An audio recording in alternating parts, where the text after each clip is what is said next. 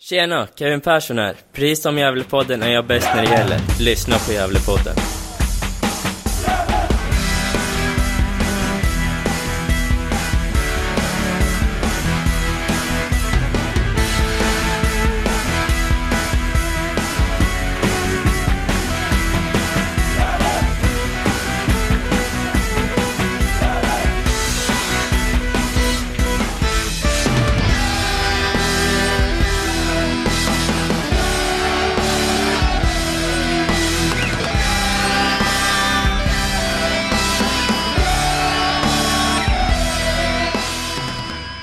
Ja, då hälsar vi er varmt välkomna till Gävlepodden 237 i ordningen.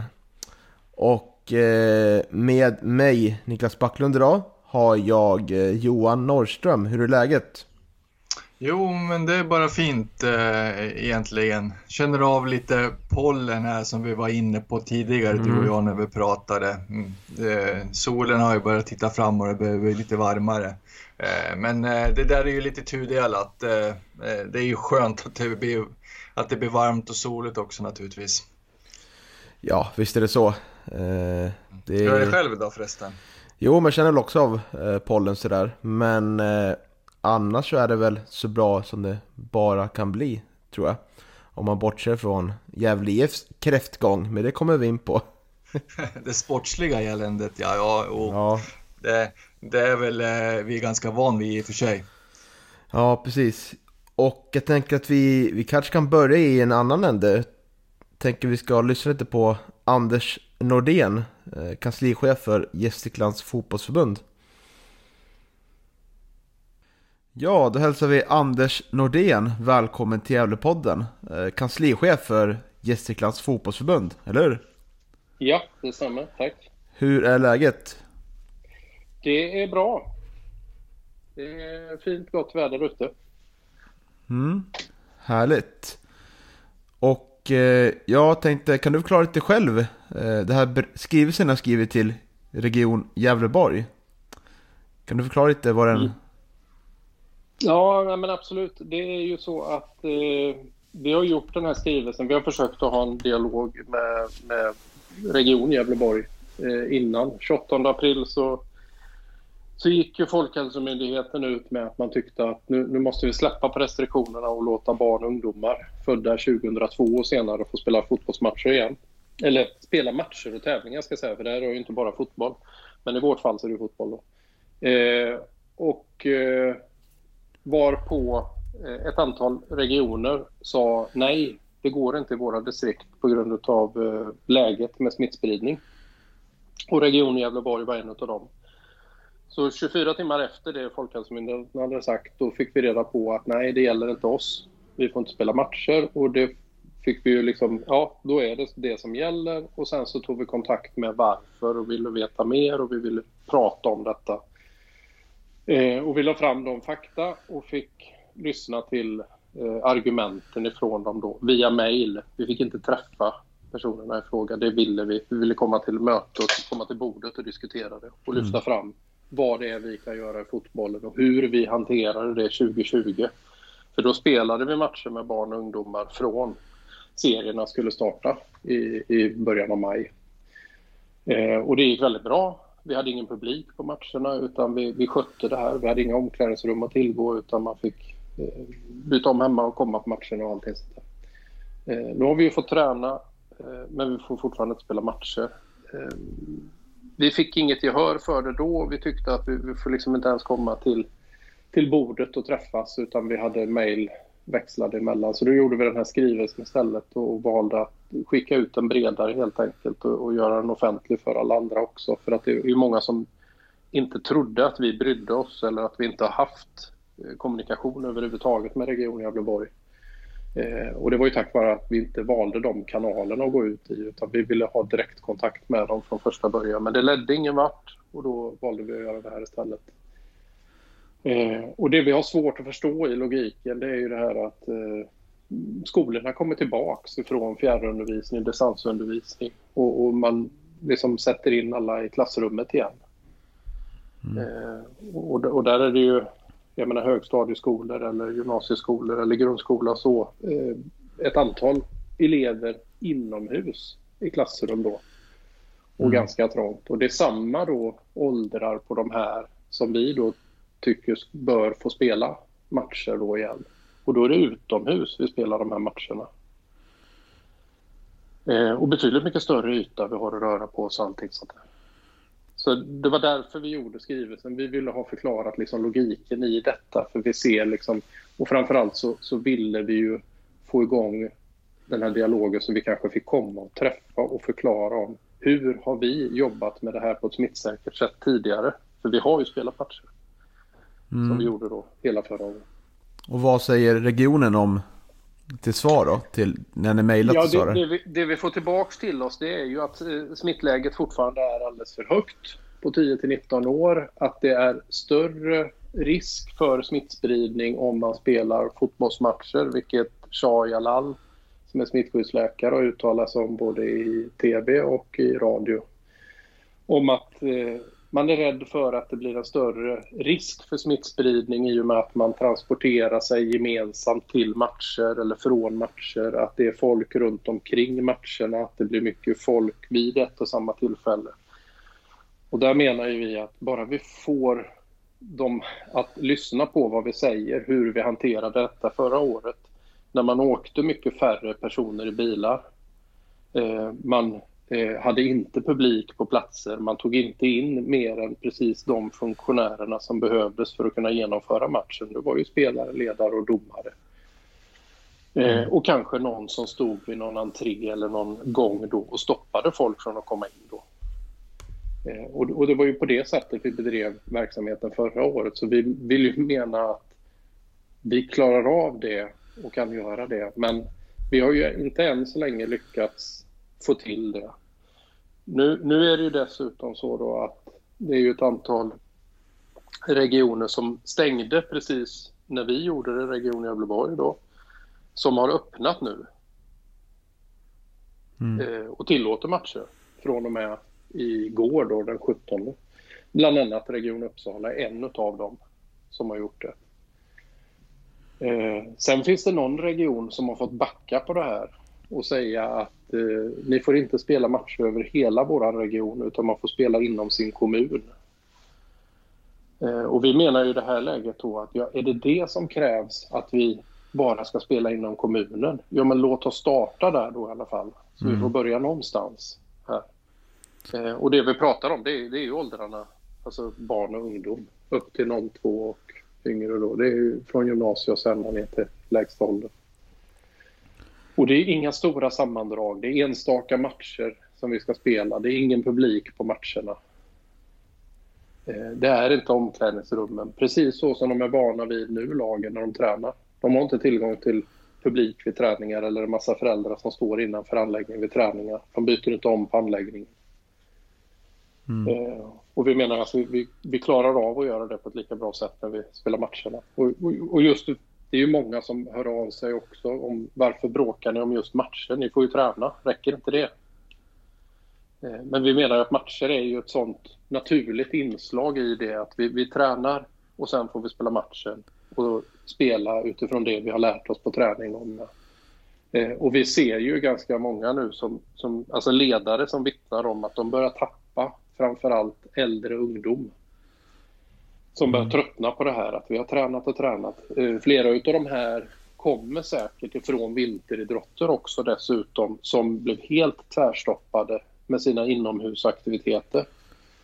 Eh, hockey, innebandy, handboll. Eh, som, alltså de, de fick ju stoppa allt seriespel i november. Och sen har ju de knappt fått träna inomhus. Några åldrar har ju fått göra det. Eh, Men det är skillnad inomhus och utomhus. Och vi har mycket större ytor och allting sånt här också. Eh, Och, och där, där är nog en hel del av de här ungdomarna som liksom, det har, det har blivit för mycket för dem helt plötsligt nu. Att liksom det är så mycket som har tagits bort från den här biten. Och, och där är vi rädda att vi inte får tillbaka dem sen igen när det väl öppnas matcher. För att tiden bara drar ut på det hela tiden. Och samtidigt så pratar vi om eh, högstadie och gymnasieålder så är det en del av dem, de, de läser ju också om att de spelar matcher i Uppland eller de spelar i Dalarna eller de spelar i Stockholm. Varför får inte vi göra det? Mm.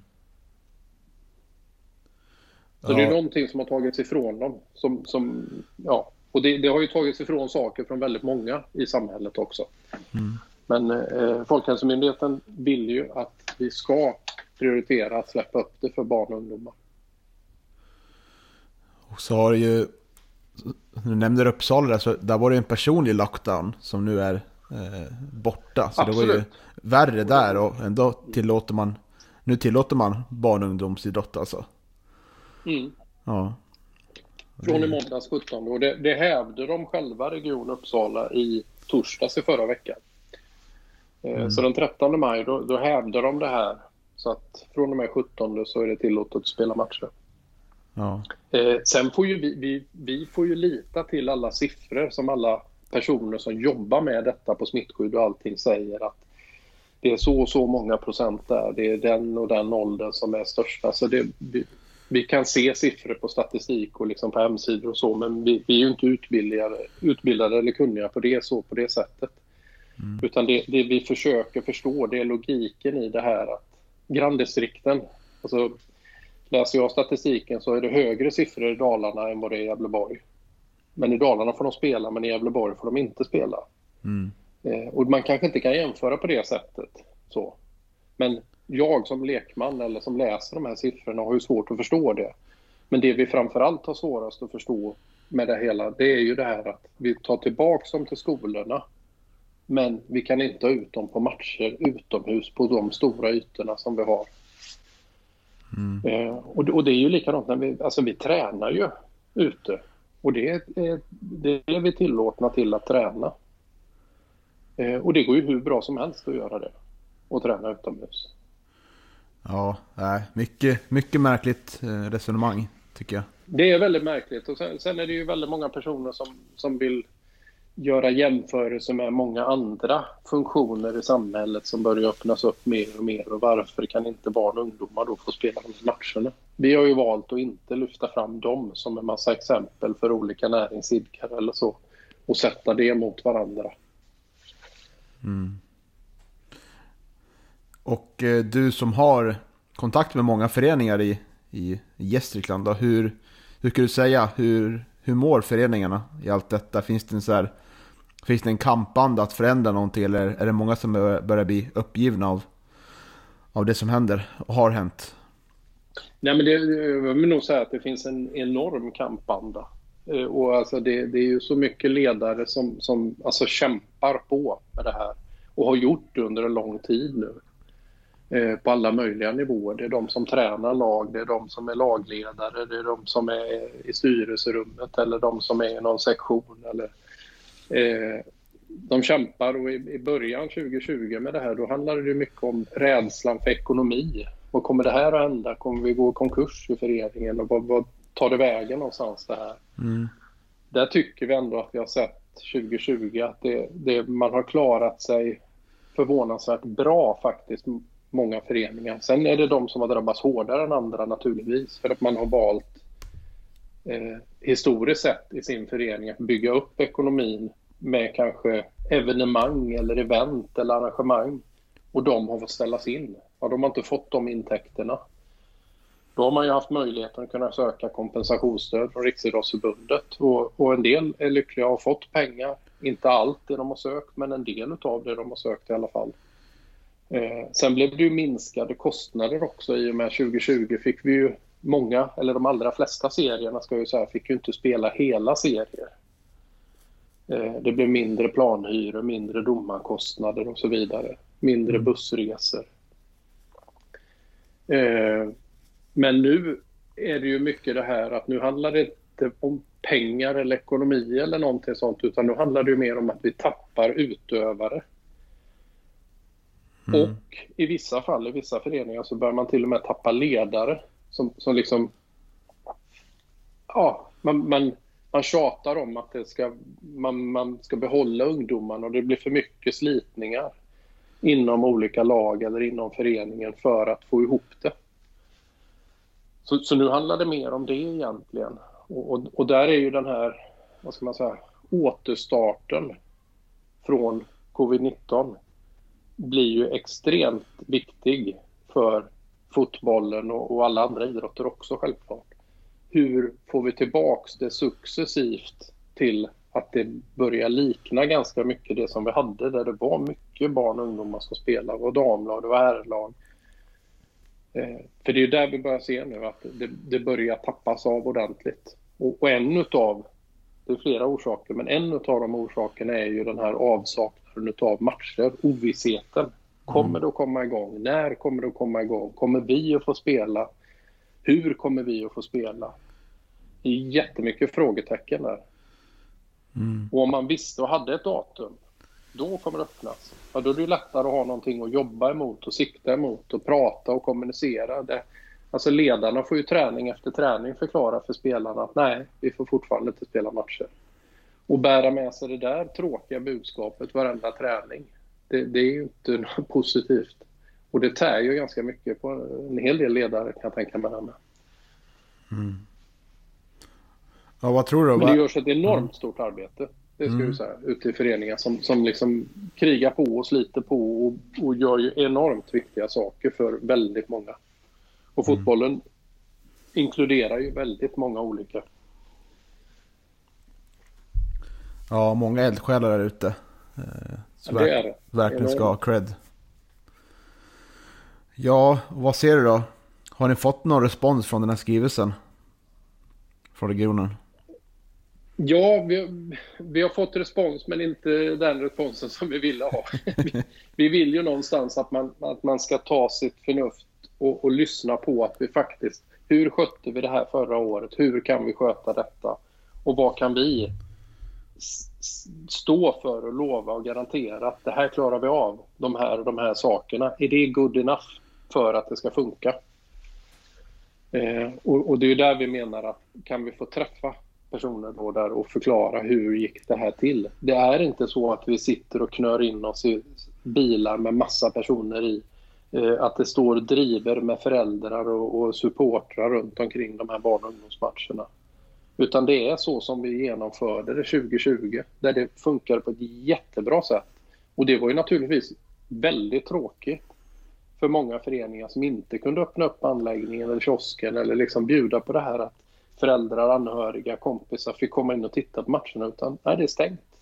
Mm. Och sen öppnades det upp till att man fick ha 50 personer på matcher och så. Men då, då var det ju så också att om du gjorde det, då skulle du ha någon som höll räkningen på att det kom in, inte mer än det.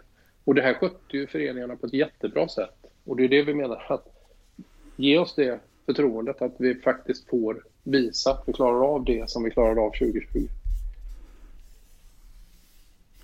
Men menar man då från regionens håll att smittspridningen är högre nu än vad den var när ni fick spela fotboll? Ja, i de här åldersgrupperna ska jag säga. All right. Mm. Att, eh, siffrorna i sig, det vågar jag inte säga om de är lägre eller högre totalen. Men det var ju väldigt mycket 2020 på de här äldre personerna, alltså 70 plus. Mm. Uppåt, eller 80 plus var det väl till och med i början där också. Eh, men nu pratar vi ju väldigt mycket, eller de pratar regionen, smittskyddsläkaren till oss, att det är 10 till 19-åringarna som bär runt smittan mycket. Eh, och väldigt många av dem säger ju, tja, att de har inte symptomen fast de bär runt på smittan. Och, och då menar han att då blir det väldigt svårt att de kommer till matchen ändå. Och där menar ju vi logiken i det då, ja, de kommer ju till skolan med då. Mm. Eller de kommer till träningen med då. Mm. Så då, då, borde vi liksom ha den här, ja, inte personliga lockdown, men då borde vi ha lockdown på 10 till 19-åringar. Ja, absolut. absolut. Ja. Det... Och, det, och det är logiken vi har så svårt enormt med det. För vi, vi tror ju inte att den här utomhusaktiviteten som vi menar då matcher skulle göra att de bär runt på smittan än mer än vad de redan gör då när de går till skolan eller de här bitarna. Utan vi tror snarare att vi förlorar hela den här folkhälsoaspekten i det överhuvudtaget och kanske får en massa ungdomar som slutar med idrott. Och det kommer att vara väldigt besvärligt sen. Mm, absolut. Och jag är, inte läst, är ingen expert heller på, på smittan, hur man smittar och sådär, men det jag har hört lite det är att eh, Eh, ska ju smitta betydligt mindre utomhus då än det är inomhus. Vilket är eh, ja, ganska självklart sådär. Men att det, det borde också väga in, tycker jag, i beslutet att... Eh... Ja, och det pratades ju ganska mycket förra året om att det, det blev varmare ute. Vi var mer utomhus, smittotalen åkte neråt. Och då menar vi uppmuntra till det här då att vara utomhus och så. När, när de här ungdomarna inte spelar matcher så tror ju vi också, eller vi tror att det är så i Gästrikland, vi vet inte säkert, men Hälsingland har ju vittnat om det. Att, men där är det en hel del ungdomsfester på helgerna, på fredag kväll eller på lördag kväll. Mm. Och, och, många av de här ungdomarna kanske skulle spela match egentligen på lördag morgon eller söndag morgon. Och då funkar det ju inte det här att jag springer runt på festen där, för då kommer jag inte orka spela den här matchen. Utan då kanske jag stannar hemma och gör något annat istället. Eller mm. bara är med en kompis istället för att jag är med 20 kompisar på, på en fest. Alltså vi tror ju att de här sakerna, att vi börjar spela matcher på helgerna också, får ett, men en, en, en bättre helg egentligen för de här ungdomarna. Och, och, och, det är ju liksom också kanske någonting då som skulle hjälpa till och bidra till minskad smittspridning istället för att de är ute på fredag, lördag kväll eller nätterna. Mm. Eh, men det vet vi inte säkert om, om det är fallet i Gästrikland med. Men det är väl inte svårt att tro att det är ganska liknande intressen hos ungdomar i Hälsingland som i Gästrikland. Mm. Ja, om vi ska börja, börja avrunda då för den här trevliga piratstunden med dig Anders. Men eh, du har ju sett lite Gävle IF år. Eh, får väl beklaga att du gjort det, men vad, vad, ty vad, tyck vad tycker du? Vad är känslan av 2021 upplaga av Gävle IF? Ja, alltså det är väl, eh, jag säger väl som säkert många andra, eh, eller jag har hört i alla fall, sen vet jag inte om det, alla ska man aldrig säga, men eh, jag hade nog trott med tanke på hur det gick på försäsongen och matcherna rullade på och det kom segrar och man presterade bra att man, man hade högre förväntningar på starten. Det är jag helt övertygad om att ledare och spelare hade också. Eh, och man åker på snöpliga förluster, får jag ändå säga, poängtapp som det blir. Alltså redan i premiären, ett lag som man möter i genrepet för serien och är fullkomligt överlägsna. Men åker på en förlust på 2-1 på samma plan. Mm. Samma motstånd. Eh, och därifrån så tar man ju med sig att man faller liksom små saker som man faller på. Eh, misstag som sker på plan, det, det, sätter sig i huvudet också till slut, självförtroende. Eh, börjar man tvivla eller är man säker på det man gör? Har man långsiktigheten i det nu? Eh, testar man eller testar man inte? Det är ju jättesvåra val som de har att göra, både Micke och Mehmet nu. Med hur man hanterar laget mm eh, i de här matcherna. Så att det, samtidigt så, jag menar, det här är ju människor, de här spelarna också. De läser tidningen eller lyssnar på poddar eller liknande då också och märker att eh, tre mil väster om Gävle så går det som tåget. Mm eh, frustrationen. Det ska, ju vara liksom, det ska ju vara vi två som kämpar mot varandra. Mm. Eh, och just nu så befinner man sig i varsin ände eh, av tabellen. Sen är det ju, det har inte gått så många matcher men det, det trillar ju på de här. Mm. Och eh, en tanke jag har funderat på senaste dagarna det är att eh, det har varit en försäsong där man inte kunnat möta något lag från, från tvåan då, och neråt. Och eh, tror, det, tror du att det kan ha någon slags påverkan på hur man spelar anfallsfotboll? Exempelvis man kan inte laborera med olika, eh, olika system eller olika eh, Eh, kombinationer och sånt. Tror du att det kan ha en påverkan på att man inte har kunnat spela den fotbollen man vill, man vill göra? Om du förstår frågan. Jo, men jag, jag förstår hur du tänker. Sen, Sen har jag svårt att tro att, att det skulle varit någonting som man hade valt att prioritera och mött lag från division 2 i, i träningsmatcher också.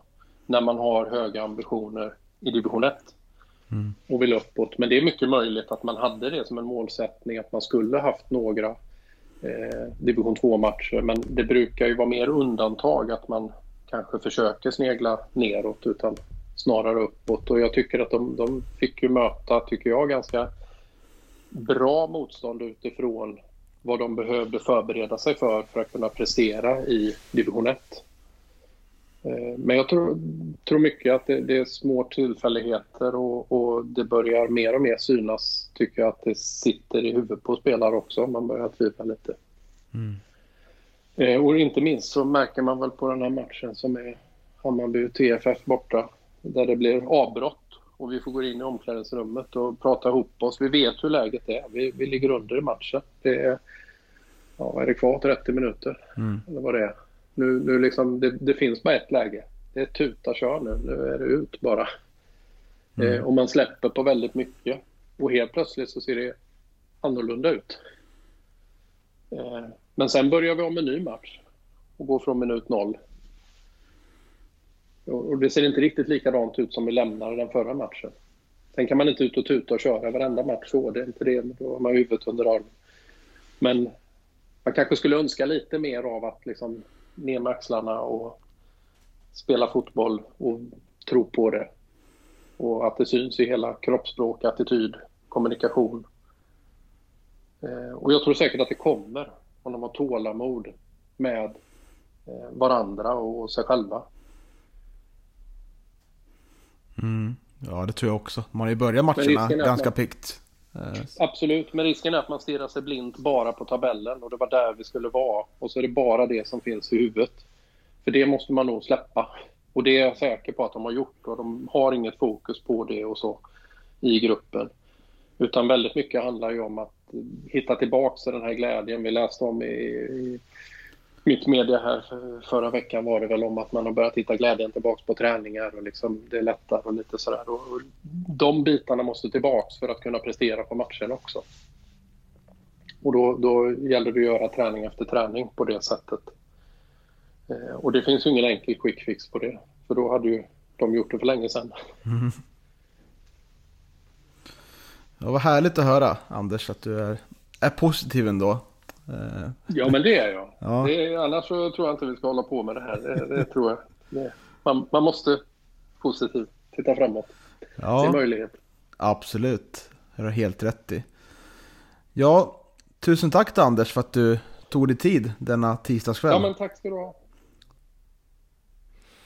Mm, och jag tror inte du har hunnit lyssna på intervjun kanske Anders, hör du det? Eller Anders nej. Johan heter du ja, ja, precis, fortfarande. Jo, nej, men eh, jag eh, lyssnade första tio minuterna med Anders där och eh, ja, det, det, är mycket som är intressant kring det där och det här med matchspelandet för, för ungdomar och, och, och sådär och eh, man ser ju på det med viss oro, helt klart tycker jag. jag köper kanske inte riktigt regionens förklaringar heller. Jag tycker att Eh, Eh, det finns en hel del som jag tycker att de borde motivera kring det där och borde motivera bättre tycker jag. Ja, det jag känner att det är så mycket upp till individuella ansvaret här under pandemin. Så då borde väl det kunna läggas på att arrangera matcher också, att det mycket ska eh, läggas på att eh, personer som inte ska komma dit ska inte komma dit, utan då är det ju ett individuellt ansvar. Då. Eh, så vitt jag har sett på många bilder så att när det väl har spelats ungdomsmatcher så har det inte varit jättemycket folk där eh, generellt sett. Så jag tycker det är märkligt att man, att man från regionens sida ska, ska hävda att eh, det här kommer bara ställa till med problem när man, när man ser hur det är på, ja, på köpcentrum, hur det är på, eh, på restauranger och, och så vidare. Där liksom, ja, det kanske inte mm. sköts lika bra där i individuella ansvaret tycker jag. Nej, absolut inte. Och det är väl, eh, jag menar det som egentligen hindrar regionen för att gå in med och, och fingra det, det är ju regelverket liksom. Och eh, eftersom det känns som att eh, eh eftersom de inte egentligen kan ställa några vet du, större restriktioner just för handel och, och restaurang och så, så, så ger man sig på liksom idrotten då, och eh, ungdomsidrotten. Eh, det, det, känns bara märkligt att man, eh, att man ska motivera det med att det skulle öka någon slags smittspridning med, med tanke på hur det ser ut liksom på, på Ikea eller Volvo köpcentrum liksom, eh, en lördag, en söndag. Det, det, liksom blir bara, det blir bara tomma ord på något vis tycker jag. Eh, man gör ju inte någonting åt smittspridningen egentligen, tycker jag. Jag menar, ungdomsfotboll utomhus, eh, det blir ju väldigt lätt på något vis att hålla avstånden då kan jag tycka. Mm. Också köper jag Anders resonemang helt där, att det blir lite märkligt att man inte kan få spela fotbollsmatcher när samma, samma eh, barn träffas i klassrummet eh, i, under samma dag liksom. Så det, ja, är det väldigt märkliga resonemang över hela tycker jag. Ja, verkligen. Det känns inte som att det, det är personer som riktigt eh, eh, liksom har förstått sig på det här med idrott och kanske, kanske vet du, nyttan med idrott också. För att eh, det var väl det lite Anders var inne på också att eh, man har ju börjat sett att, eh, att suget och, och, att man börjar tappa de här eh, spelarna i, i de högre åldrarna och det, det är ju väldigt oroande tycker jag. Dels för, för återväxt och, och dels för ungdomarna själva också som kanske inte kan röra sig och, och vet du, som man har gjort tidigare. Det är ju, jag menar, det är ju, det är ju ett hälsoproblem det också om man inte, om man inte liksom kan spela fotboll eller utöva någon annan idrott kan jag tycka ju mer man rör på sig ju bättre. Mm, absolut och eh, vi har ju våra lag här i, i, i Gävle IF som akademilag som eh, kämpar för att få fram eh, bra samhällsmedborgare och även bra fotbollsspelare. Som nu kanske mm, börjar känna liksom att ah, det är inte så kul med sport längre för jag får liksom inte spela match och utvecklas. För det är där, där man utvecklas som som spelare mest liksom, att spela match och, och tävla mot andra och tävla mot sig själv. Eh, för hur kul är det att liksom gå runt ett halvår och vad det nu är liksom, vilken tidsaspekt man väljer att sätta på det. Hur kul är det liksom bara, bara gå runt och träna, träna, träna man aldrig får mäta sina krafter på riktigt? Mm, tror jag inte är så roligt. Nej, precis. Det är ju bara att gå till en själv när man själv spelade fotboll och höll på med annan idrott. Det absolut roligaste var ju att spela matcher. Det var ju inte att, inte att träna och det, det, det kanske avspeglade sig väldigt bra på mig naturligtvis. För, för eh, jag varit varken särskilt bra i, i någonting egentligen men, men, eh, men jag tyckte ändå det var, liksom, det var ju roligast att spela matcher och inte, inte kanske träna så mycket. Mm. Five aside där, det kommer jag ihåg fortfarande. Ja, precis. Ja, det, det, det var vi förvisso ganska duktiga på. Ja. Behövde inte springa så mycket då. Nej, just det. Uh, nej, skämt åsido så, uh, så om vi ska bli seriösa här så, uh, så är vi helt på Gästriklands fotbollsförbunds sida. Och hoppas verkligen att Region Gävleborg lyssnar in här på Gästriklands fotbollsförbund och ta sig samman och ändra beslutet. Mm. Omgående. Ja, verkligen. Eh, det, det, måste ske någon, eh, någon ändring och någon vändning snart, eh, tycker jag.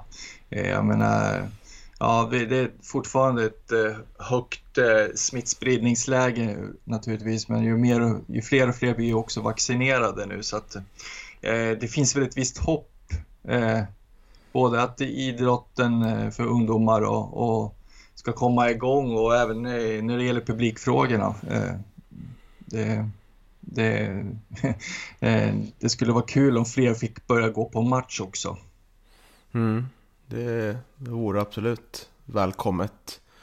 Och eh, får vi se hur det blir med den saken. Nu vart det förskjutet här från från, ja det skulle vara för någon vecka sedan var det skulle öppnas upp eller skulle det varit idag kanske? 18 maj, eller när var det sagt? 17 kanske det var? Ja, precis. 17 tror jag det var. Men, Men... det vart eh, flyttat nu till 1 juni då. Eh, om det ja. blir någonting då, tveksam. Ja, man, eh, man, man börjar ju fundera. Åtta personer alltså. på, en, på en gigantisk liksom, fotbollsarena. Jag menar, vad, vad tar Friends 52 000 och Eh, det mest fantasifulla man kan komma på det är att, eh, att man ska ha en restriktion på åtta personer. Det är ju liksom egentligen skrattretande.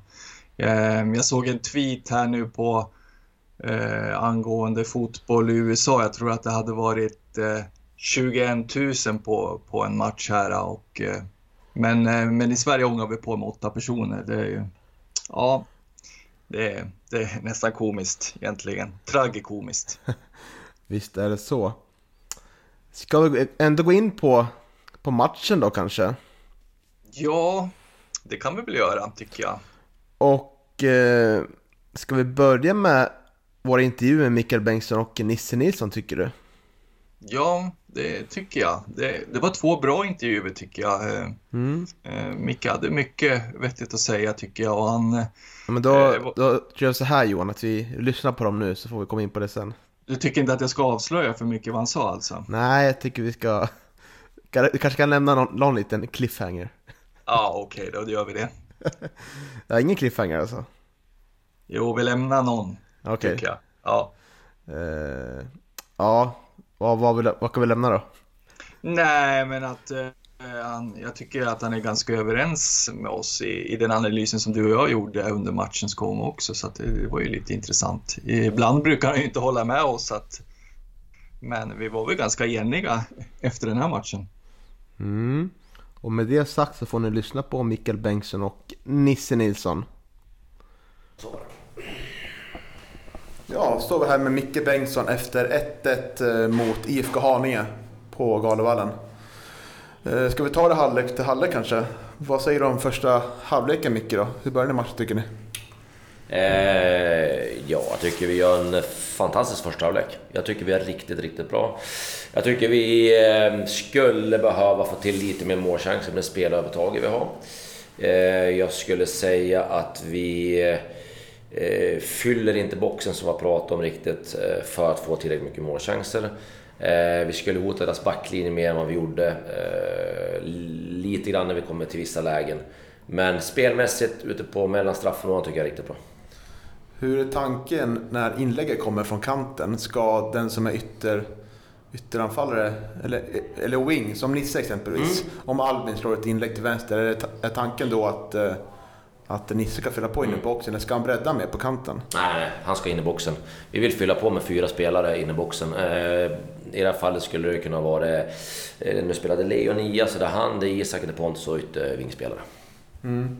Och eh, det känns som att, ja precis, vi blir lite tamt inne i boxen där och har svårt att skapa lägen i första halvlek. Och min, min analys av det är lite hela att det känns som att vi hamnar för långt ifrån varandra när vi ska passa oss ur pressen en del där. Att eh, det blir två, tre spelare in i det här så blir det en tom yta exempelvis och så, så kommer inte någon dit. Det, det, det, måste du vänta, pressen, vilken press? När de sätter press på Ja, de oss. sätter press på oss. Det löser vi fantastiskt bra då.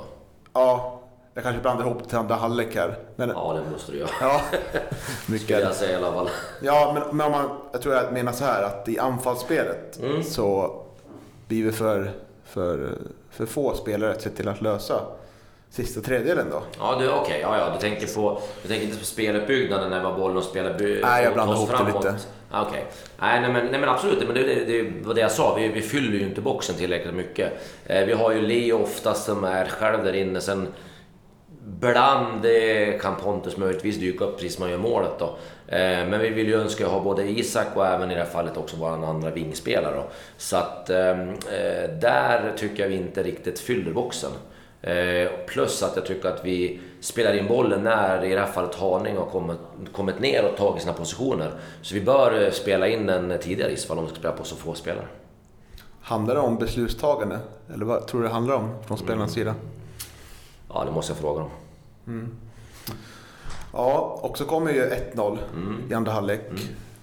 Och, eh, eller ni blir först tvungna att göra det här bytet. Linus Elin går ut. Vad är det för typ av skada?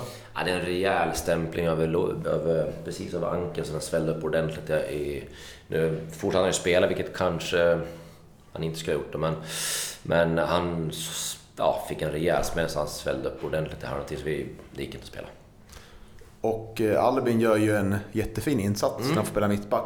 Kommer verkligen till rätt med, med sin vänsterfot. Något som han inte fick i första halvlek kanske. På samma sätt utan det kändes som Haninge hade läst på lite där. Mm, hur menar du?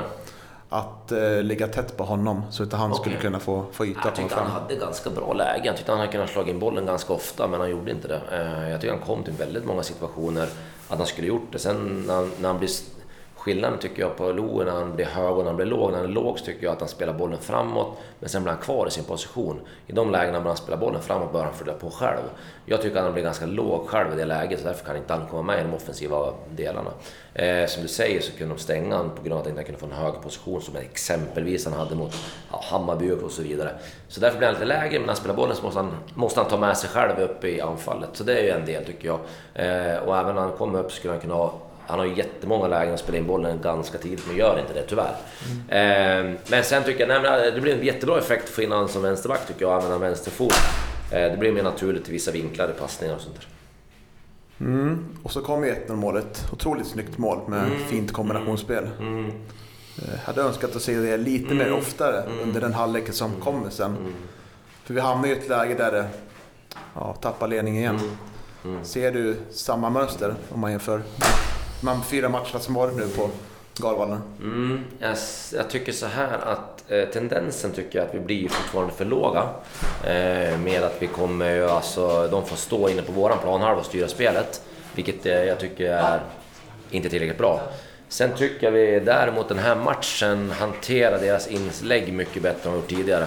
Nu gör de mål på grund av en boll, bollförlust och att vi inte riktigt eh, hinner få ihop laget egentligen. Så det är ju det är ett annat mål vi åker på kan man säga, som sen tidigare. Då. Men jag tycker vi hanterar deras länge spel mot boxen tycker jag vi hanterar bra. Vi har tränat på det under veckan och det tycker jag såg, såg klart bättre ut.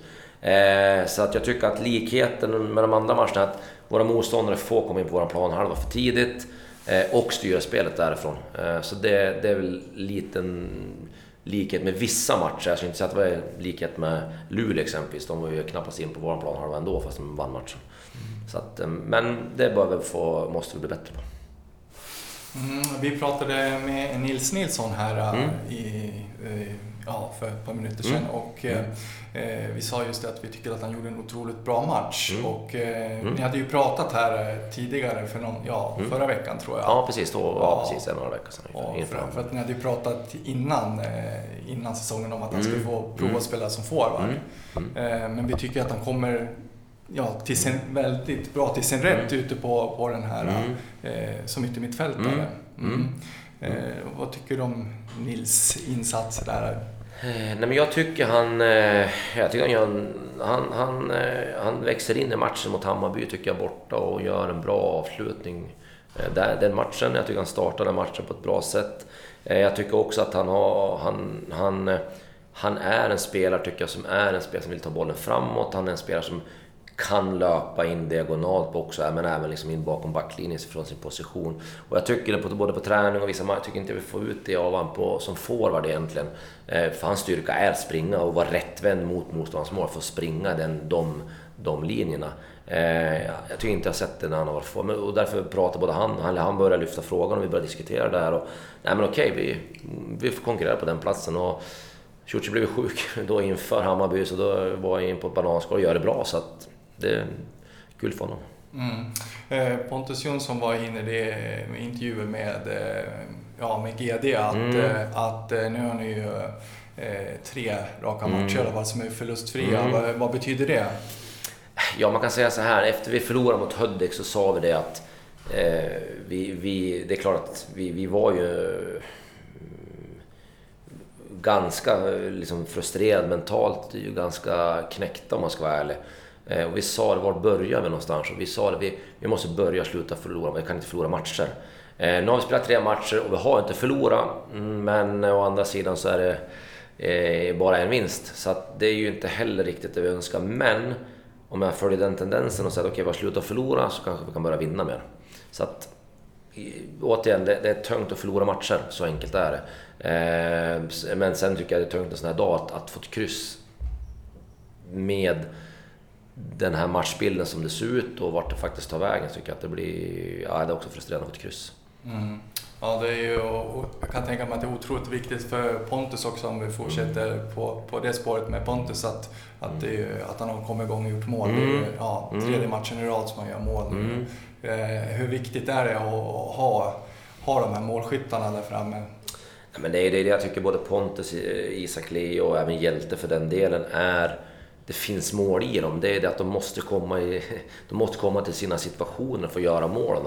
Eh, och det tycker jag vi måste bli bättre på framförallt. Sen tycker jag det är egentligen som vi gör målet, då är ju Pontus från sin egentligen höger ytterforwardsposition inne, långt in i straffområdet. Så att det måste vi få till mer för att de ska få möjlighet att komma i de här lägena. Nu har jag ju inte ett sånt mål kanske mot, mot Hammarby, men samma sak, han är i en, en hyfsat hög position och ändå indragen så att han får vara med och avsluta. Men det, det är någonting vi måste bli bättre på för att kunna liksom, få mer målchanser och göra mer mål helt enkelt. Så måste de spelare som är bra på att göra mål vara mer sådana situationer. Mm. Ni, ni, fyller på lite bättre tycker jag i andra halvlek än vad ni gjorde mm. i första. Fick in lite mer folk i straffområdet. Ja. Och Alassan är ju otroligt mm. nära att ja, ja, göra 2-1 också. Ja.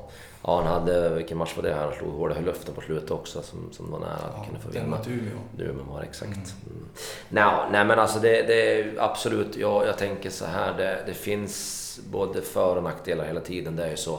Eh, jag tycker att vi återigen, första halvlek i spelet tycker jag vi, vi börjar hitta tillbaka på det vi vill. Vi börjar få en, en bra värdering i speluppbyggnaden till att komma till genombrott. Men sen är det nästa del, när vi har tagit oss de här genombrotten, för vi har passerat deras linjer ganska ofta, att komma till avslut, göra mål, måste bli bättre.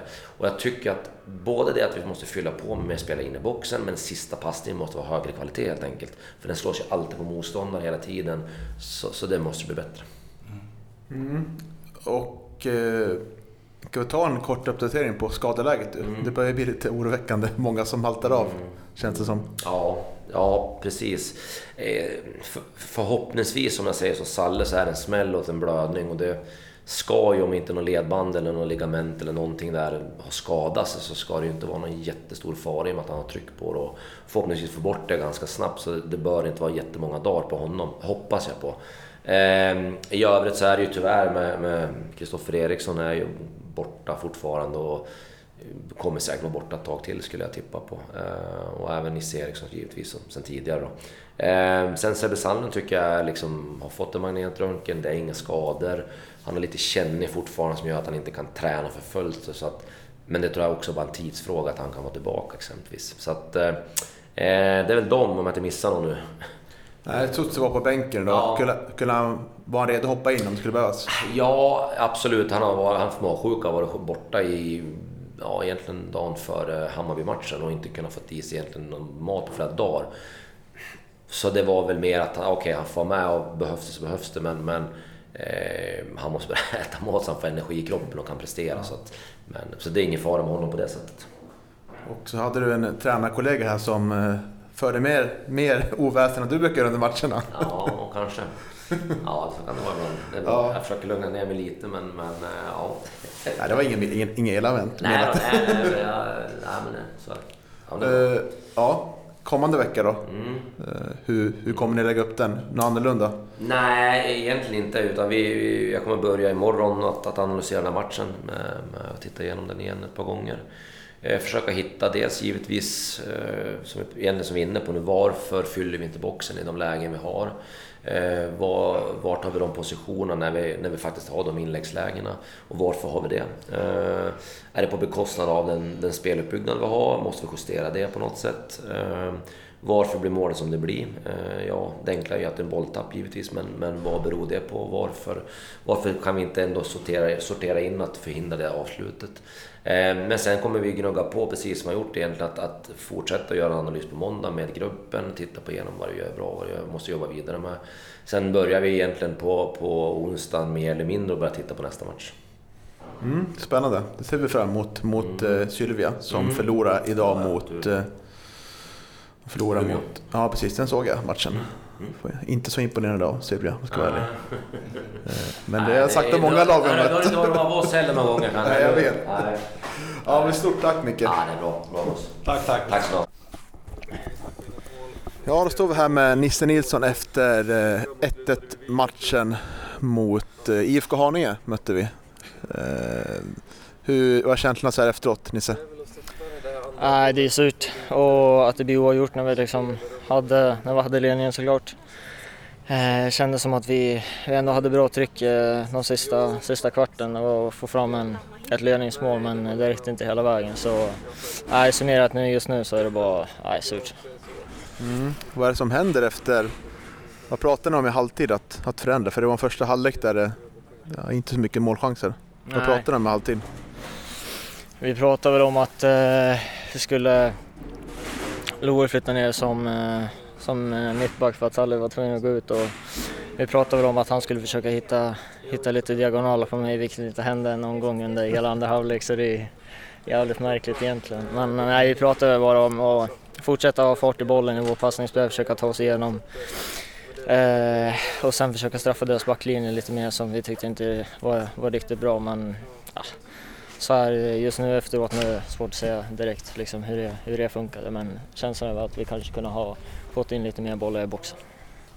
Ja, för det är ju fjärde matchen nu på hemmaplan där vi har en ledning och tappar. Mm. Hur kommer det sig att vi, för det känns som från, från läktarhåll att vi, vi sjunker ner ganska mycket och låter motståndarna ta initiativet. Mm. Hur ser du på det som spelare där ute på plan? Ja, jag håller med dig lite. Jag tycker det, jag hör mycket stå och skrika hela tiden att vi ska flytta upp, flytta upp, flytta upp och det tycker jag också för egentligen så Alltså, jag tyckte de inte hade så himla mycket hot egentligen så vi kände som att vi kunde ha stått lite högre än, än, än vad vi gjorde under andra halvlek. Och sen alltså, de här, här målen vi släpper in, det är, liksom, det är ju bara så jävla onödigt att vi ska hålla på och krångla till det liksom. Man, man blir så jävla frustrerad och det är inte bara alltså, den som tappar bollen utan det är hela laget som, som del i det att liksom, han får för få alternativ att släppa bollen till och, och så ska vi bara krångla till och göra det för svårt. Så det är, alltså, det är riktigt det är frustrerande och det, ja, det håller inte helt enkelt. Det känns som vi inte håller ihop vårt spel som ett lag under vissa perioder. Vi hamnar liksom väldigt långt ifrån varandra. Det är två spelare som ligger nära varandra så ligger några andra lite mer längre ifrån. Så hamnar vi i onödiga situationer och tappar bollen sådär. Ja, så är det. Alltså, det är liksom vi, vi spelar ju spel med, som, som innebär risker, absolut. Liksom. Men eh, idag så är det väl några få bolltapp. Annars tycker jag verkligen att vi, vi rullar på bollen bra. Jag tycker vi kommer in, in, eh, vi kanske inte kommer så mycket centralt, men framförallt på kanterna nu på Frimo och på mig. Andra halvlek känns som att vi var förbi nästan varje gång. Det är bara det här lilla, lilla sista som att, ja, insticken, Eh, någon touchfel här och där, liksom, det, det är det sista som fattas. Liksom. Och det, det, det sa vi i, i andra halvlek också, att bara fortsätt, fortsätt. Så, så försöker vi spetsa till det lite mer där framme. Och, ja, vi kom in med bollen några gånger, var nära nu på slutet på hörnan men eh, ja, det, det kändes som att vi, vi kunde skapa lite mer än vad vi gjorde. Mm.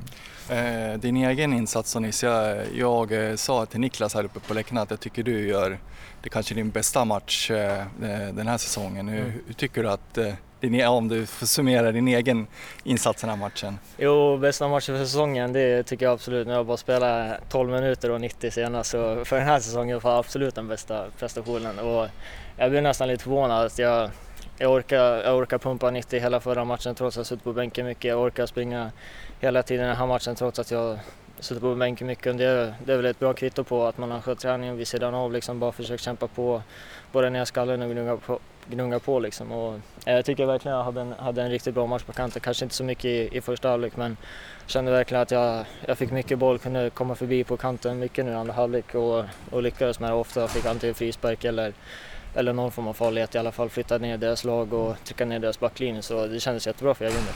Mm, jag tyckte ju också att, eh, eh, ja, om, man, om vi, eh, ja alltså ni, ni hade ju pratat med Micke innan för säsongen att, eh, att du skulle få chansen på, på topp då. Men, Mm. men jag tycker just den här rollen när du får spela på yttermittfältet passar dig väldigt bra. Mm. Ja, jag håller med dig jag också. Alltså, tanken var att jag skulle upp och, och testa lite. Jag liksom hade några fina säsonger i som anfallare. Jag liksom ville kolla om jag liksom kunde utnyttja mina kvaliteter som jag hade där. Tycker jag inte riktigt kom till rätta. Eh, så eh, alltså just i våra spelsystem som vi spelar så spelar forwarden ganska mycket, ganska mycket felvänd. Framförallt eh, de här positionerna vid sidan om också eh, i pocket, pocketpositionerna spelar väldigt mycket felvänd. Det är, och jag kände väl också nu efter några matcher på månaden att eh, jag inte riktigt fick ut mina kvaliteter där. Så då pratade vi mycket eh, i mitten av eh, förra, förra veckan innan, innan Hammarby-matchen att att jag flyttar ner, flyttar ner ett steg och det hade vi även sagt i december när vi pratade också att ja, men funkar det inte som anfallare där uppe då, då, får, då har vi liksom överenskommelse att du kan flytta ner och konkurrera på som wingback eller som ytterback. Så äh, vi var väldigt överens om det. Vi hade ett jättebra snack och så nu hade väl jag lite tur också att Churchill blev sjuk. Jag fick komma in och starta direkt och gjorde det bra därifrån. Så, och jag tycker jag gjorde det bra idag också så för egen del så känns det mycket, mycket bättre. Mm. Ska vi säga så? Det börjar ösregna här. Ja. så tackar vi. Stort tack för ja, idag Nisse. Tack Tack själv. Tackar. Ja, ska vi börja med Micke, vad han sa då? Eh, han är ju ganska nöjd över första halvlek där. Han uttrycker till och med att det är en fantastisk första halvlek. ja. ja, jag vet olika inte. måttstockar tror jag. Det har vi verkligen. Ja. ja. ja, eh, vill du ta, ta dig an? Ja, nej, den var väl inte fantastisk, men eh, det kanske var en, en av de bättre man har gjort den här säsongen tycker jag ändå. Det, eh, men, eh, men tyvärr så, som Micke också är inne på, så, så vet du, det tar någonstans stopp eh, när man har spelat sig fram till, till den här sista tredjedelen, fram till straffområdet där någonstans. Eh, eh, sen så hittar man tyvärr inte rätt tycker jag. Mm. Ja, det tycker vi, vi kommer komma in lite på det här avsnittet tror jag. Det kommer vara en röd tråd om mönster och tendenser från våra matcher i år och framförallt matcherna på Galevallen så ser jag i alla fall ett mönster i att vi har gått ut första kvarten jätteinspirerade, verkligen spelar med ganska hög fart och kommer runt på kanter och försöker få in bollen och sådär. Men sen liksom så orkar vi inte på det sättet längre. Uh, vet inte riktigt vad det beror på. Uh, men då kommer motståndarna in där och jag tycker Haninge kommer in i den här matchen Eh, så att den blir ganska jämn första halvlek och det är, det är nästan de som i slutet känns närmast ett mål än vad vi är.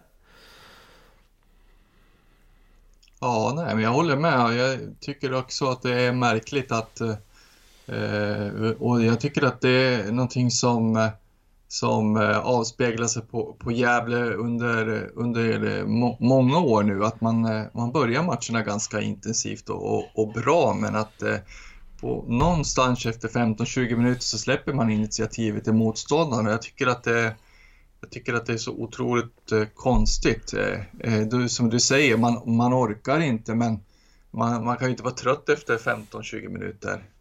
Så att, ja nej det är väl så. Det, det, det börjar lite i, i första halvlek. Gävle börjar bra och sen så är man ganska jämn i, i, i 15 minuter och sen så sista 10-15 minuterna tycker jag det är Haninge som är, som är det bättre laget. Mm. Och eh, vi spelar ju ganska bra runt om i straffområdet. Problemet är ju att vi skapar ju alldeles för lite målchanser. Vi har väl någon riktigt het målchans första halvlek? Det har vi inte va? Nej, det är Leo Englund som har ett läge där i, i, i vet du det, men han har fått för, alldeles för dålig vinkel där och eh, bollen eh, går väl längs med mållinjen.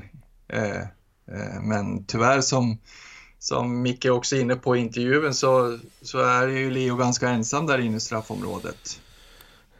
Ja, och, eh, och som man nämner i intervjun Micke också att det är att eh, ska jag ha fyra spelare då inne i boxen och det är ju väldigt sällan. Det är ju snarare så att Nisse är ju den här matchen hamnar ganska mycket ute på kanten även när det slås inlägg från vänsterkanten.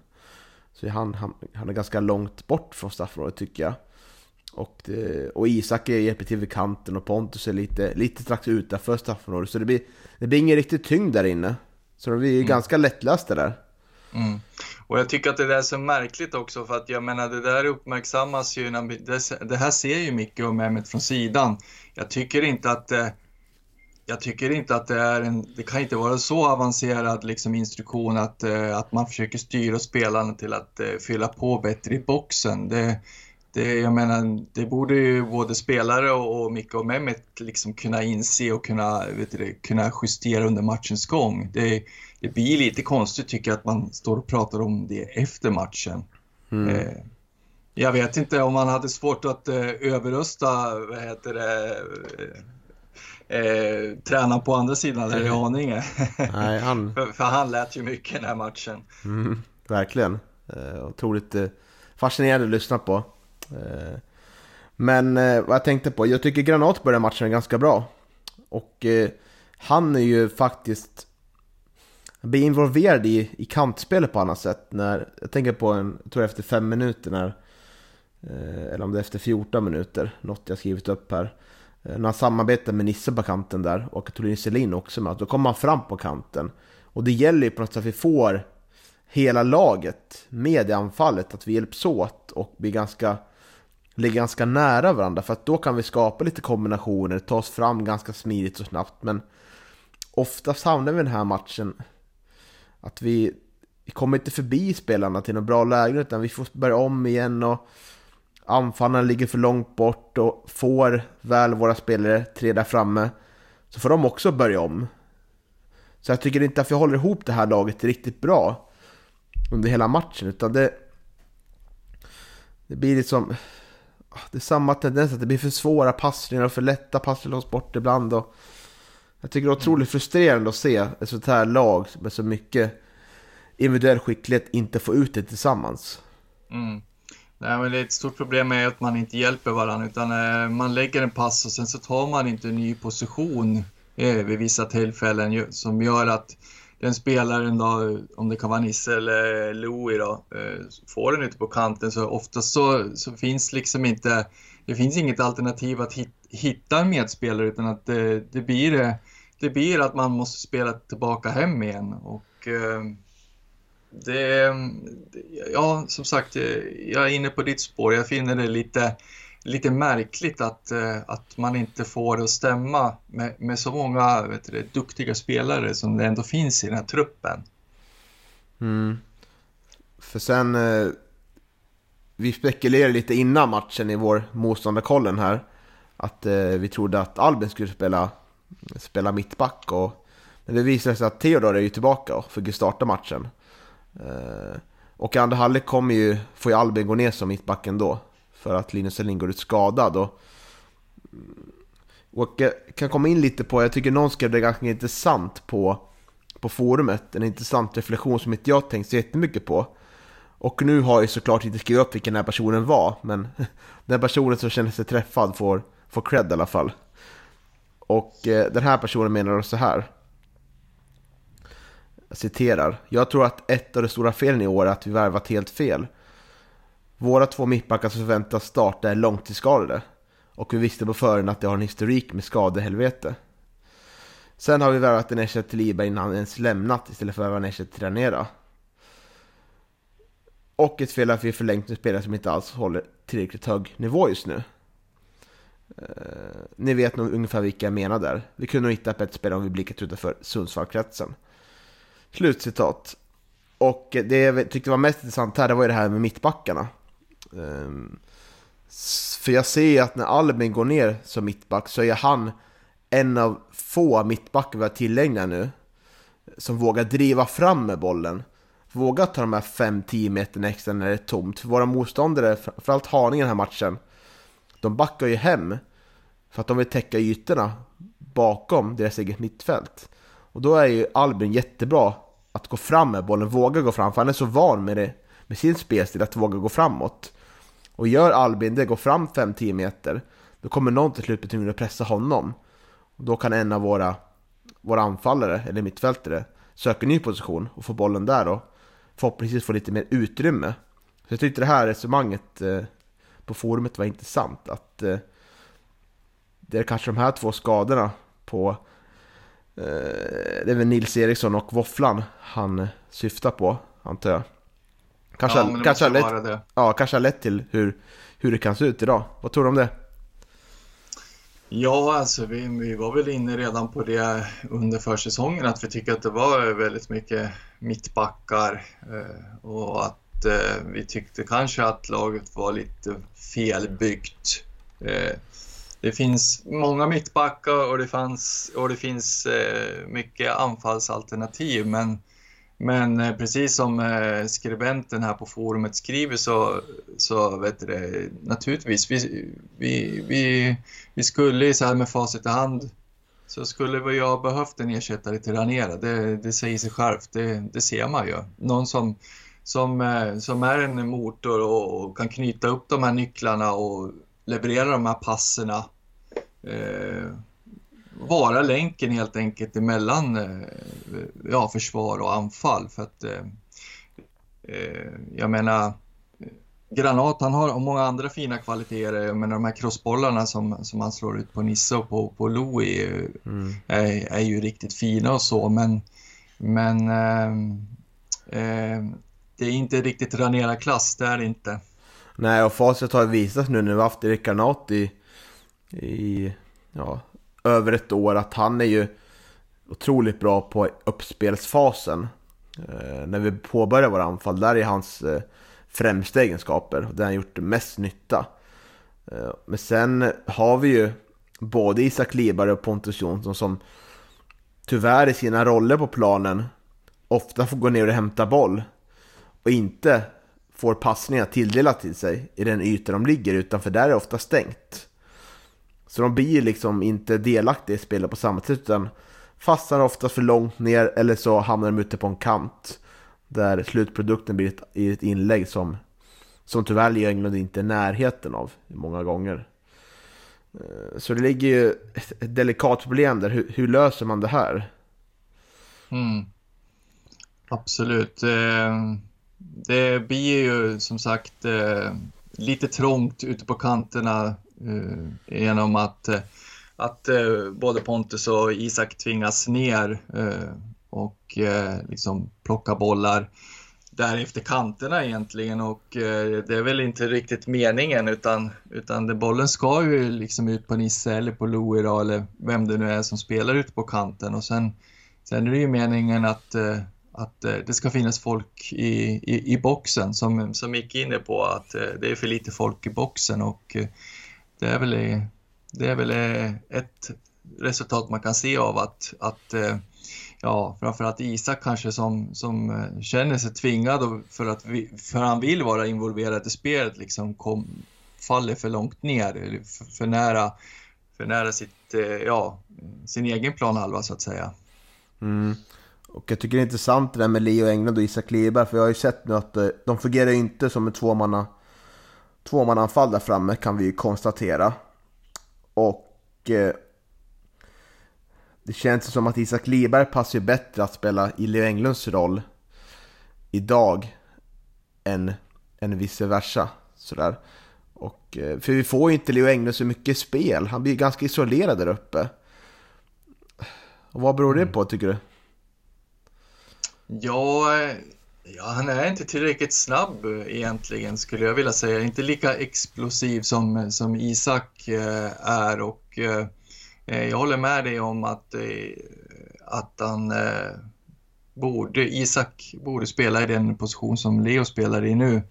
Och ja, varför inte bänka Leo i någon match här? Jag vet ju att det gjorde man ju i Sandviken förra säsongen och han tog ju verkligen på rätt sätt och, och kom tillbaks och, och fick ju igång sitt målskytte. Så att jag vet ju att man, man bänkade Isak i någon match här och eh, jag tycker väl att eh, det sänder ju rätt, rätt signaler till honom och, och, har väl fått igång Isak lite så att eh, mm. Eh, varför inte, varför inte liksom bänka Leo eh, här i nästa match, eh, det mm. tycker jag. För nu har vi ju, poängen måste ju börja rinna in, eh, eller rinna in säger man, att den börjar trilla in säger man. och eh, då nu har vi Isak Liberg kvar några matcher till och då måste vi utnyttja honom på bästa sätt och det är ju att ha honom in i boxen. Få till lägen att avsluta. Eh, för där är han ju riktigt bra när det väl stämmer. För jag skulle vilja se att den, den som är i den rollen, att den också Visa sig så att eh, våra mitt inne befältet kan slå en, en rak passning där och därigenom få fast bollen när det inte, när det inte höjdbollarna funkar. För vi behöver ha lite alternativ där inne också, inte bara komma upp på kanten. Mm. Sen, eh, jag tror att det kan bli bättre för Gävle också att ha Hjälte i, i den rollen som, eh, som Isak har haft nu de sista matcherna också för att eh, eh inget illa om Isak, jag menar det, han, han, han håller ju kvaliteter annars så får man inte liksom spela i, i Holland eh, och bli proffs och så va? men jag tycker ju ändå att eh, eh de har lite olika egenskaper han och Hjälte. Jag tycker att Hjälte är en lite smartare spelare kanske. Eh, men däremot Isak eh, är en vassare avslutare och lite mer explosiv och, explosiv och lite snabbare. Men, men jag tror att det kan vara bra att ha Hjälte i den där rollen som är, som är lite smartare och liksom är lite duktigare på att skarva vidare och sådär och vet du, hitta sina medspelare med på det sättet. Och jag menar, Hjälte är också är målfarlig så att eh, eh, det är väl ungefär någonting sånt jag hoppas på till, till nästa match. Mm. Och eh, vi får ju ett 1-0 mål där eh, i 55. En djupledslöpning, något så ovanligt i Gävle IF ja. dessa dagar. Eh, av Lea Englund som eh, sen får in bollen till, till Pontus Jonsson där. Mm. Eh, otroligt efterlängtat eh, ledningsmål och eh, kände väl lite halvtid tycker jag att eh, jag undrar vad den här matchen ska ta, ta, ska ta vägen. Och eh, kände ju när målet kom att oj, nu kanske vi kan, kan spela hem den här matchen. För jag hade ju bara några timmar innan sett eh, våra kommande motståndare Sylvia haft jättetufft att eh, forcera mot ett Umeå som hade 2-0-ledning och Umeå hade verkligen, de kontrollerade den matchen. Ganska imponerande. Lät inte Sylvia skapa någon riktig het målchans. Och med det i, i färskt minne så, så kom ju tanken upp att det är Järud att nu borde vi kunna kontrollera det här och eh, spela hem det här. Och, men det blir lite som det har blivit. Eh, dessa matcher på Galvallen 2021. Vi, precis som Micke säger, att vi blir för låga. Och de får stå inne på vår planhalva och styra spelet. Mm, lämnar över initiativet tycker jag alldeles för lätt efter att man gör 1-0. Mm, det, blir, det blir som en schackmatch att eh, nu har vi gjort vårt drag, nu är det eran tur då. Ja, istället för att eh, trumma på, för man hade ett litet momentum re redan tycker jag innan man gör 1-0 också. Man hade ju Eh, börjat ganska pikt i andra halvlek också. Eh, och eh, ja, nej, det är obegripligt att man bara lämnar över initiativet till, till, till Haninge. Jag tycker att det är konstigt. Och sen, eh, jag tänkte, vi bör ju nämna att eh, Pontus Jonsson faktiskt gör, har gjort mål i tre matcher i rad nu i alla fall. Och det är skönt att hans målskytte har kommit igång. Mm, visst är det det. Otroligt, otroligt härligt. Ja. Skönt för honom också som, eh, som eh, tar alla poängförluster som på ett otroligt hårt sätt. ja, vi har intervjuat honom två gånger nu och det har varit ganska deppiga till, tillställningar så vi sparar ju en segerintervju till Pontus tycker jag, när vi tar nästa gång. ja, det får vi göra tycker kanske, jag. Kanske är jättebra då. Kanske han, bara har, han kanske bara ett, ett sinnesläge också, det vet man inte. Nej, eller så är det av och på kanske. Antingen otroligt glad eller så, så superdeppad. Men mm.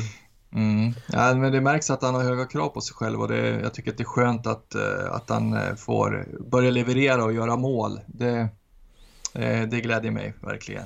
Mm. Vi har ju glömt att nämna den här straffsituationen. Och vi fick ju en straff 51 minuten. Stora protester ifrån Haninge. Och ja. straffen döms ju bort efter att huvuddomaren har konfererat med assisterande domaren. Och ja. eh, jag har inte sett några repriser på det här faktiskt, utan vi såg den där på plats och det kändes väl inte som att det var någon straffa.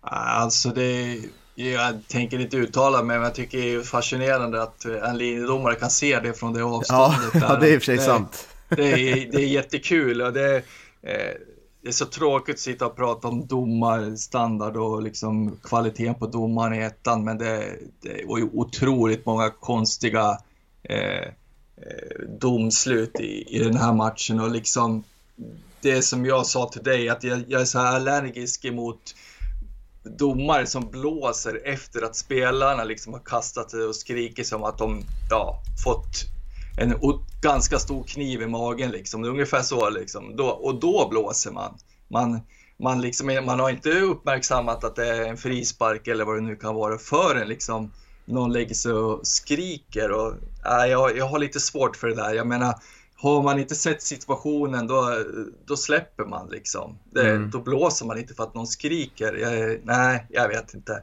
Har man inte sett liksom eh, ja, situationen eh, riktigt ordentligt så ska man ju inte blåsa. Det är, och det var många sådana där situationer som jag tycker att det, nej, jag tycker att det är konstigt. Nej, domarnivån är ju, är ju som den är i den här serien får man ändå säga, även fast vi hyser respekt för vissa domare och vissa tycker vi inte alls är lika bra. Men det säger ändå något om vår säsong att eh, det känns som att lag som är lite sämre eh, får ju...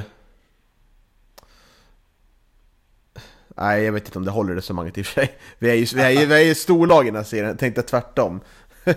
Nej men att eh, det känns typiskt för vår säsong i alla fall att, eh, att vi inte får den här straffen ändå liksom. Vi skulle behövt en straff där. För att det kanske inte ja, var straff. men det går oss lite emot eh, i, i ganska mycket egentligen. Eh, ja. Det kan ju, kan ju hända att det jämnar ut sig. Det, det är många matcher kvar. Eh, man får väl hoppas att vi får någon billig straff här eh, framöver. Eh, ja. I och för sig hade det kanske den här straffen varit det också. Jag kan som sagt inte uttala mig för jag såg den inte riktigt. Ja, frågan är liksom, för nu, nu gör vi mål fyra minuter efter eh, Eh, det här då. Och eh, det hade nog kunnat, hade varit samma matchbild ändå antagligen. Det hade varit 1-0 oavsett. Eh, och det, det är ju tyvärr att vi går in där i... Från matchminut 71 då börjar vi spela fotboll igen. Från matchminut 55 till 71, då är vi i en slags koma liksom. Vi bara li ligger, ner, ligger lågt eh, och inte någon intention alls att anfalla känns som. Och sen ett 1-1 målet kommer då, då börjar man få liksom en, en vilja och eh, eh, tendens att börja anfalla igen. För då, då blir det jävla fart liksom. Då kommer man runt på högerkanten och Nissa har stora framgångar att komma runt där och man skapar både jätteläge av Isak Liberg och, eh, och Ibrahim Al-Hassan också är riktigt bra läge. Och så har väl Isak ett läge till på hörnan på slutet tror jag. Så det är frustrerande för liksom att vi åker på samma fälla match efter match efter match på hemmaplan. Mm.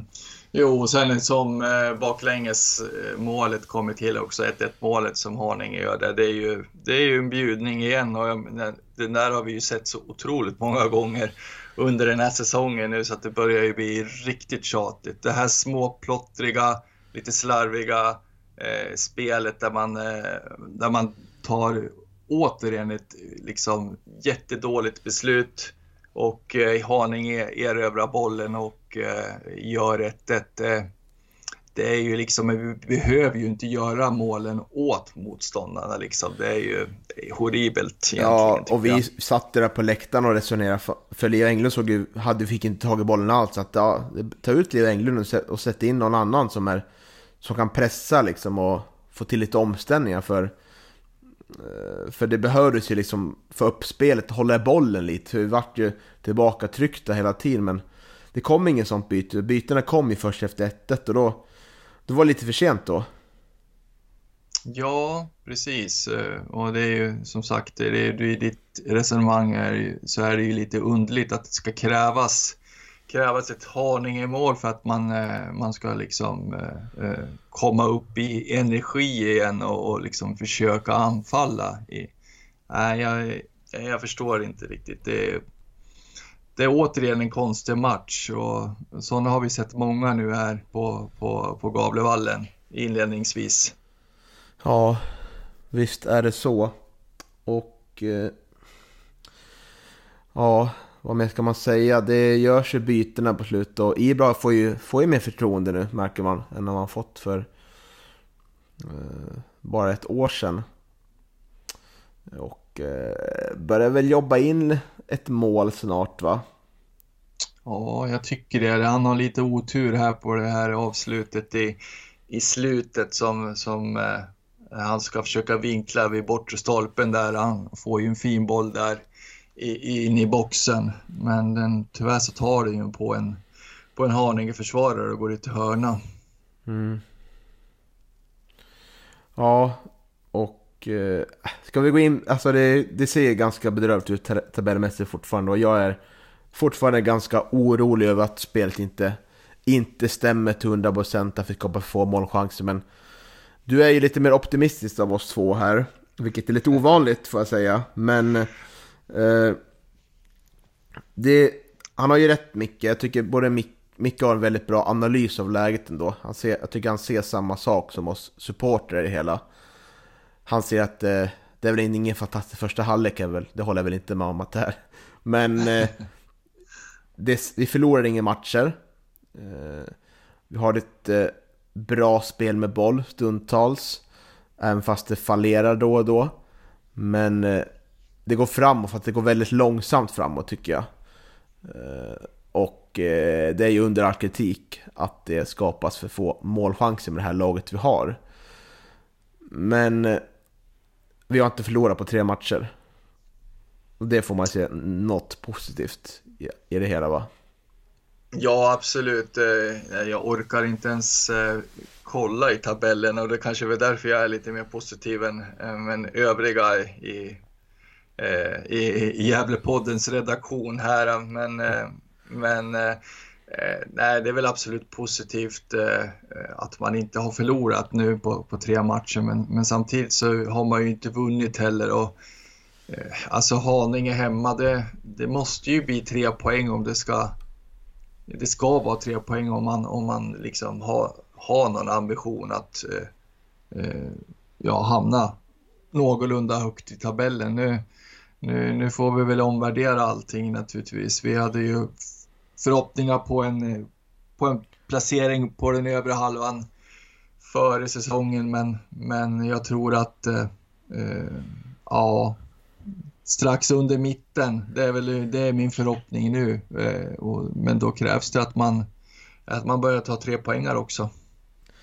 Ja, så är det. Och en viss del av mig känner väl att säsongen lite är... Den är inte så rolig längre som den hade kunnat varit om vi hade vunnit några matcher och haft en bättre poängskörd. Utan nu, nu känns det mer som att det blir, det blir kriga liksom. Och, eh, man kan sluta drömma om en topplacering i år. Och det är, det är jävligt jobbigt att inse, tycker jag. Att det liksom är en sån säsong igen. Mm. Absolut, det, det, det, känns lite tungt. Vi, man, hade väl, man hade förhoppningar på att det skulle att de skulle kunna vara lite högre upp naturligtvis. Eh, framförallt eh, inte sådär otroligt tufft eh, spelschema inledningsvis heller, men eh, eh, som sagt, man har ju i och för sig man mött både Dalkurd och Umeå som vi, som vi trodde skulle bli bra eh, i, i norrettan då, eller ettan norra. Eh, men, men annars har man ju mött, mött lag som, eh, som man tycker att man skulle ha slagit i vissa fall och poängskörden vore eh, skulle, borde ha varit lite bättre. Mm. Ska vi nöja oss sådär för den här gången kanske? Ja, exakt. Det, det är väl skönt om vi slipper fortsätta älta det här utan nu får vi försöka blicka framåt och eh, eh nu möter man ju eh, IF Sylvia här som småningom eh, mm. om hur, några dagar. Och hur laddar man upp inför den matchen på bästa sätt då Johan? Oj, som supporter eller som spelare? Ja, som supporter till Gällepodden bland annat. Ja, ja man, eh, man får väl dricka en hel del starkvaror. Helst innan matchen skulle, skulle nu... jag vet det, tipsa om. Det nu du kan säga det är genom att lyssna på motståndarkollen, Sylvia, skulle jag säga. Ja, ja den kan man också mm. lyssna på. För inte bolla upp det där, gick det där? Ja, eh, precis. Motståndarkollen och starkvaror då. Precis. 1 plus 1 är 2. Det blir fint det. Yes. Tusen tack för att ni lyssnar och stöttar oss. Ni är guld värda, alla hjälpsupporter och, och annat folk.